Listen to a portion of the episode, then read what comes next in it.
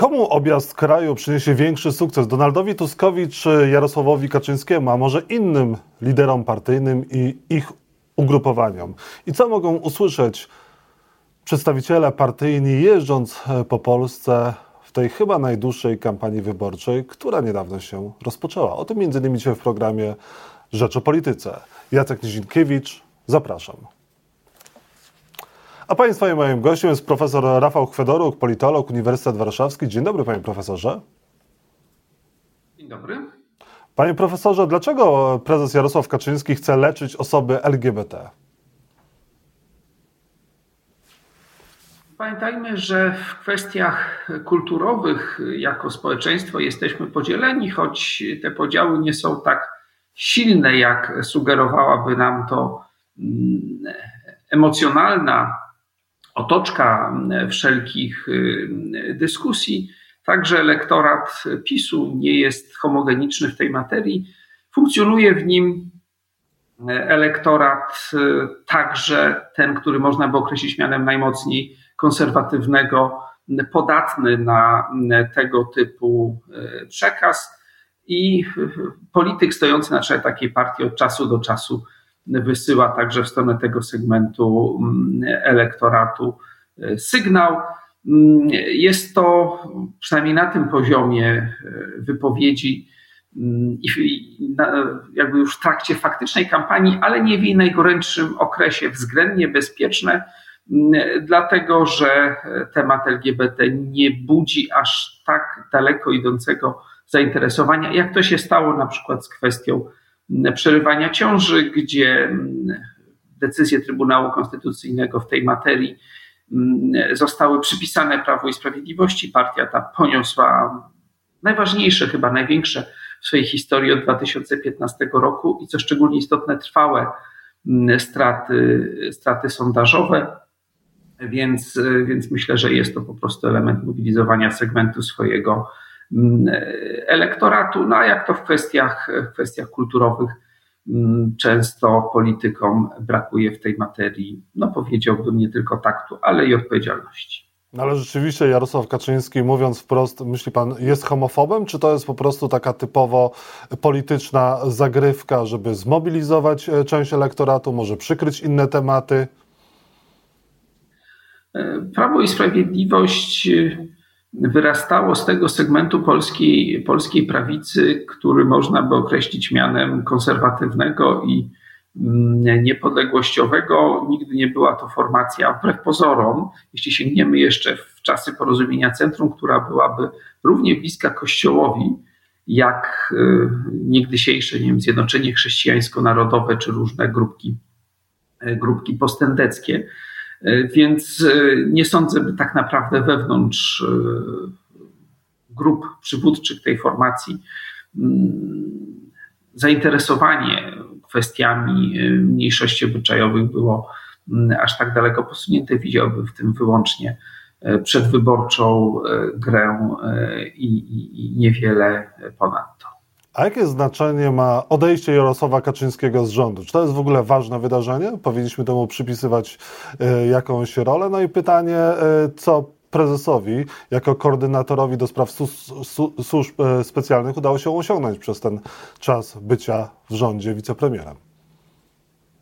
Jeśli chodzi o osiągnięcia, to oczywiście zależy, czy spojrzymy na to przez pryzmat oceny całości Rady Ministrów i jej e, aktywności, czy też przez pryzmat aktywności samego polityka w postaci Jarosława Kaczyńskiego. W przypadku rządu jako całości musielibyśmy brać pod uwagę i ocenę e, działań związanych z COVID-em i kwestię kryzysu migracyjnego na granicy z e, Białorusią, no i wreszcie sprawy związane z wojną na Ukrainie. Więc tu, tu ocena pewnie byłaby y, zniuansowana i, i, i wielopoziomowa, ale prezes PiSu znalazłby jakieś poważniejsze argumenty za tym. Natomiast jeśli spojrzymy na jego indywidualną y, aktywność związaną wyłącznie z, z, z obszarem bezpieczeństwa, to sam ten polityk wskazuje na kwestię y, ustawodawstwa związanego z bezpieczeństwem. No myślę, że, że tak naprawdę jak wojenny zgiełk nieco przyminie i przyjrzymy się różnym rozwiązaniom z tym, z tym związanym, to myślę, że tutaj do zakry... krytycyzmu musiałaby być dużo większa, aniżeli ta, która towarzyszyłaby działaniom Rady Ministrów związanym z sytuacją na granicy czy z COVID-em, które przez większość opinii publicznej były względnie pozytywnie oceniane. Natomiast co do samego faktu obecności i rezygnacji z tej, z tej obecności, to akces Jarosława Kaczyńskiego do rządu odbył się w bardzo nietypowych okolicznościach związanych z wieloma kryzysami zewnętrznymi. Miał zapewne dość sytuacyjny charakter, na to nakładały się także konflikty wewnątrz rządzącej koalicji. Więc myślę, że tak naprawdę w, w, w przyszłości w biografiach Jarosława Kaczyńskiego pewnie nie będzie to główny, główny punkt. I jeśli tak naprawdę było coś ważnego w całym tym epizodzie, to chyba owo wymienienie Mariusza Błaszczaka, ministra obrony narodowej, przy okazji rezygnacji Jarosława Kaczyńskiego, bo to mogłoby sugerować, że dominujące wcześniej scenariusze sukcesji władzy wewnątrz Prawa i Sprawiedliwości chyba niekoniecznie mogą zostać e, dopełnione. To był sygnał chyba, że, że nie wszystko idzie tak bezproblemowo w tej materii, jak to się wydawało jeszcze kilka czy kilkanaście miesięcy temu. Błaszczak może być naturalnym następcą Mateusza Morawieckiego, jeżeli obecny premier, mówiąc kolokwialnie, zgra się politycznie? Wydawało się do niedawna, że rzecz jest o tyle prosta, mm, że trudno byłoby, aby ktoś, kto y, był twarzą rządu, w trakcie kadencji którego partia sprawująca władzę wygrywa wybory, no, nie stanął w końcu na czele takiej, takiej partii. Tymczasem sondaże wskazują na to, że Prawo i Sprawiedliwość owszem może wygrać wybory, ale niekoniecznie może utrzymać władzę. Wreszcie także chyba dziś musimy być już w pełni świadomi tego, że jesienią tego roku czekają nas wydarzenia absolutnie nieprzewidywalne, zwłaszcza w kwestiach kryzysu gospodarczego. Więc trudno by Mateusz Morawiecki, gdy dojdzie do kryzysu gospodarczego, jeśli ewentualnie Prawo i Sprawiedliwość nie utrzyma dalej władzy, mógł zostać liderem dużej partii tuż po takich porażkach. Tym bardziej, że jest politykiem o stosunkowo niedługim stażu Prawie i Sprawiedliwości, politykiem, który od początku z kilku powodów nie był w pełni akceptowany przez część działaczy tej partii, natomiast minister obrony narodowej no w ostatnich miesiącach siłą rzeczy musiał doczekać się wzrostu swoich ratingów. Bycie ministrem obrony narodowej w czasie zawieruchy wojennej blisko polskich granic. Mówiąc bardzo wprost, fotografowanie się z amerykańskimi politykami i generałami jest w okcydentalistycznym społeczeństwie czymś, co bardzo podnosi notowania. No i wreszcie jest także politykiem związanym jeszcze ze środowiskiem porozumienia centrum w zasadzie od jego, od jego początku. Więc jeśli przedpisem stanie konieczność konsolidacji własnego ugrupowania po kolejnych wyborach, to, to, to raczej obecny minister obrony narodowej, aniżeli obecny prezes Rady Ministrów będzie naturalnym sukcesorem prezesa Kaczyńskiego. No ale też może być Mateusz Morawiecki wymieniony przed e, wyborami na Mariusza Błaszczaka. No wokół Mateusza Morawieckiego pojawia się coraz e, więcej kontrowersji, chociażby tych związanych z obligacjami e, i do, do, do których premier co do, do, do, do jakości, do, do tej ilości i, i, i czasu kupna tych obligacji przyznać się nie chciał.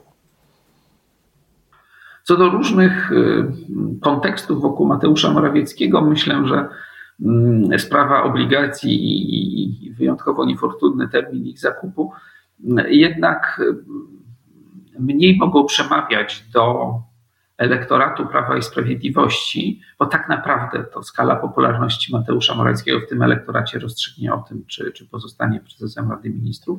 Bardziej niegdyś choćby sprawa zakupu działek we Wrocławiu mogła być taką, która do Mm, każdego wyborcy szybciej trafi ze względu na swój, no powiedziałbym, nieskomplikowany charakter, mm, aniżeli sama w sobie kwestia obligacji, która pewnie bardziej przemawiała do tych wyborców, którzy i tak nie są zwolennikami mm, partii obecnego prezesa Rady Ministrów.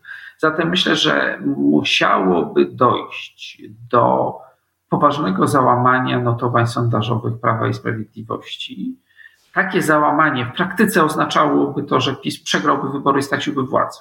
Nawet gdyby był formalnie partią numer jeden. Mm, I wówczas, gdyby PiS przystępował do władzy, gdyby przystępował do wyborów w roli takiej partii, która walczy o jak najlepszy wynik, a nie o większość mandatów, i wtedy byłby potrzebny efekt konsolidacyjny, to rzeczywiście mogę sobie wyobrazić sytuację, w której mm, Mariusz Błaszczak jako trochę bardziej wyrazisty i bliższy twardemu rdzeniowi wyborców PiSu mm, polityk pojawia się w roli, w roli twarzy kampanii wyborczej. Panie profesorze, a kwestie drożyzny, y, inflacji, rosnących rat kredytów, to może być problem, z którym Jarosław Kaczyński zderzy się w trakcie objazdu y, po Polsce, czy też może to być temat, y, mogą to być tematy, które Donaldowi Tuskowi dodadzą energii w ogóle opozycji? Kto zyskuje, kto straci na tym objeździe po Polsce? W wymiarze wyborczym już dzisiejszy możemy powiedzieć, że to będzie coś, co rozstrzygnie o wyniku wyborów i o tym, kto będzie sprawował władzę po kolejnej elekcji parlamentu w Polsce. Empiria jest jednoznaczna. W tych krajach Europy, w których odbywały się różnego rodzaju wybory w ostatnich miesiącach, przez ostatnie miesiące rozumiem czas od wybuchu wojny, wszędzie tam kwestie społeczno-gospodarcze, a nie kwestie polityki zagranicznej rozstrzygały. Tak było na Węgrzech, tak było na Słowenii, tak było w słabiej w Polsce identyfikowanych wyborach w Irlandii Północnej. Mm, tak wreszcie było w wyborach prezydenckich w dużym stopniu parlamentarnych mm, we Francji. Mówiąc w skrócie, wszędzie Partia Stabilności Gospodarczej wygrywała z Partią Wojny. I mm, Prawo i Sprawiedliwość wśród swoich wyborców, oprócz e, tradycyjnych zwolenników prawicy, motywowanych przede wszystkim kulturowo, dysponuje zwolennikami, którzy trafili pod egidę PiSu w ostatnich latach, głównie właśnie ze względu na kwestie społeczno-gospodarcze, stabilizację poziomu życia, 500, kwestie przejścia na emeryturę, likwidację gimnazjów i tak dalej, i tak dalej. Są to wyborcy, których bardzo trudno zmobilizować. PiS wygrał ostatnie wybory dzięki niezwykle wysokiej, ponadstandardowej, jak na polskie realia, mobilizacji wyborców w realiach mm, bardzo wysokiej frekwencji e, wyborczej. I wystarczy demobilizacja, rozczarowanie któregokolwiek z segmentów elektoratu, który bardzo łatwo zdemobilizować, by wynik wyborów był rozstrzygnięty. Stąd ten objazd po kraju nie jest taką wakacyjną rutyną w wykonaniu polityków wszystkich partii. PiS poza tym, prócz tego, że, że kryzys na horyzoncie, ze względu na typ więzi społecznych, trochę bardziej tradycyjnych, w mniejszych miejscowościach, gdzie jest ponadstandardowo dużo wyborców tej partii, po prostu jest zdany na konieczność uścisku dłoni tym wyborcom, ponieważ oni niezbyt wierzą politykom, których nie spotykają bezpośrednio co pewien czas.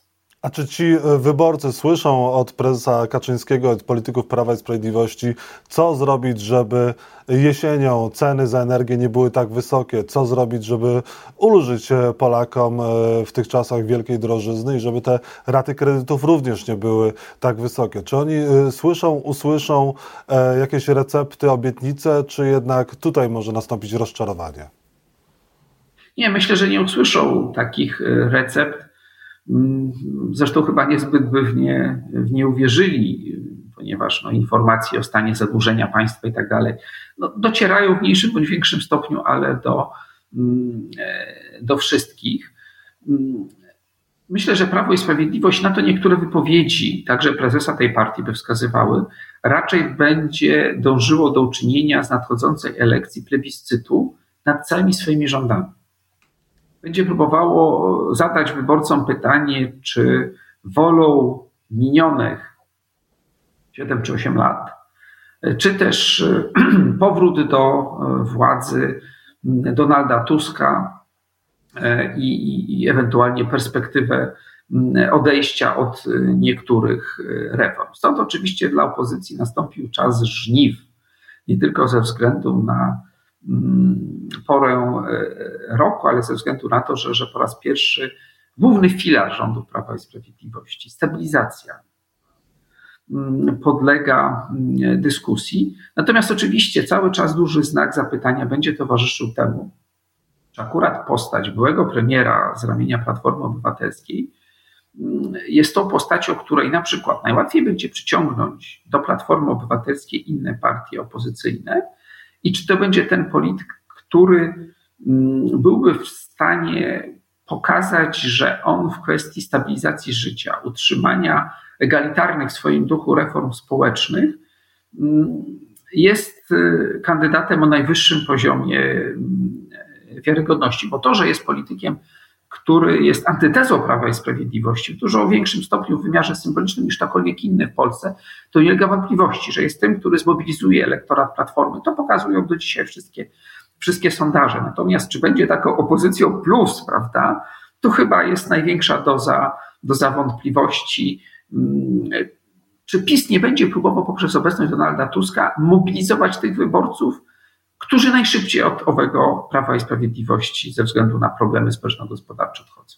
Na te pytania y, pewnie znajdziemy odpowiedź już wkrótce podczas kolejnych rozmów. Bardzo dziękuję za rozmowę Państwa i moim gościem był profesor Rafał Chwedoruk, politolog Uniwersytet Warszawski. Dziękuję jeszcze raz za rozmowę. Dziękuję bardzo.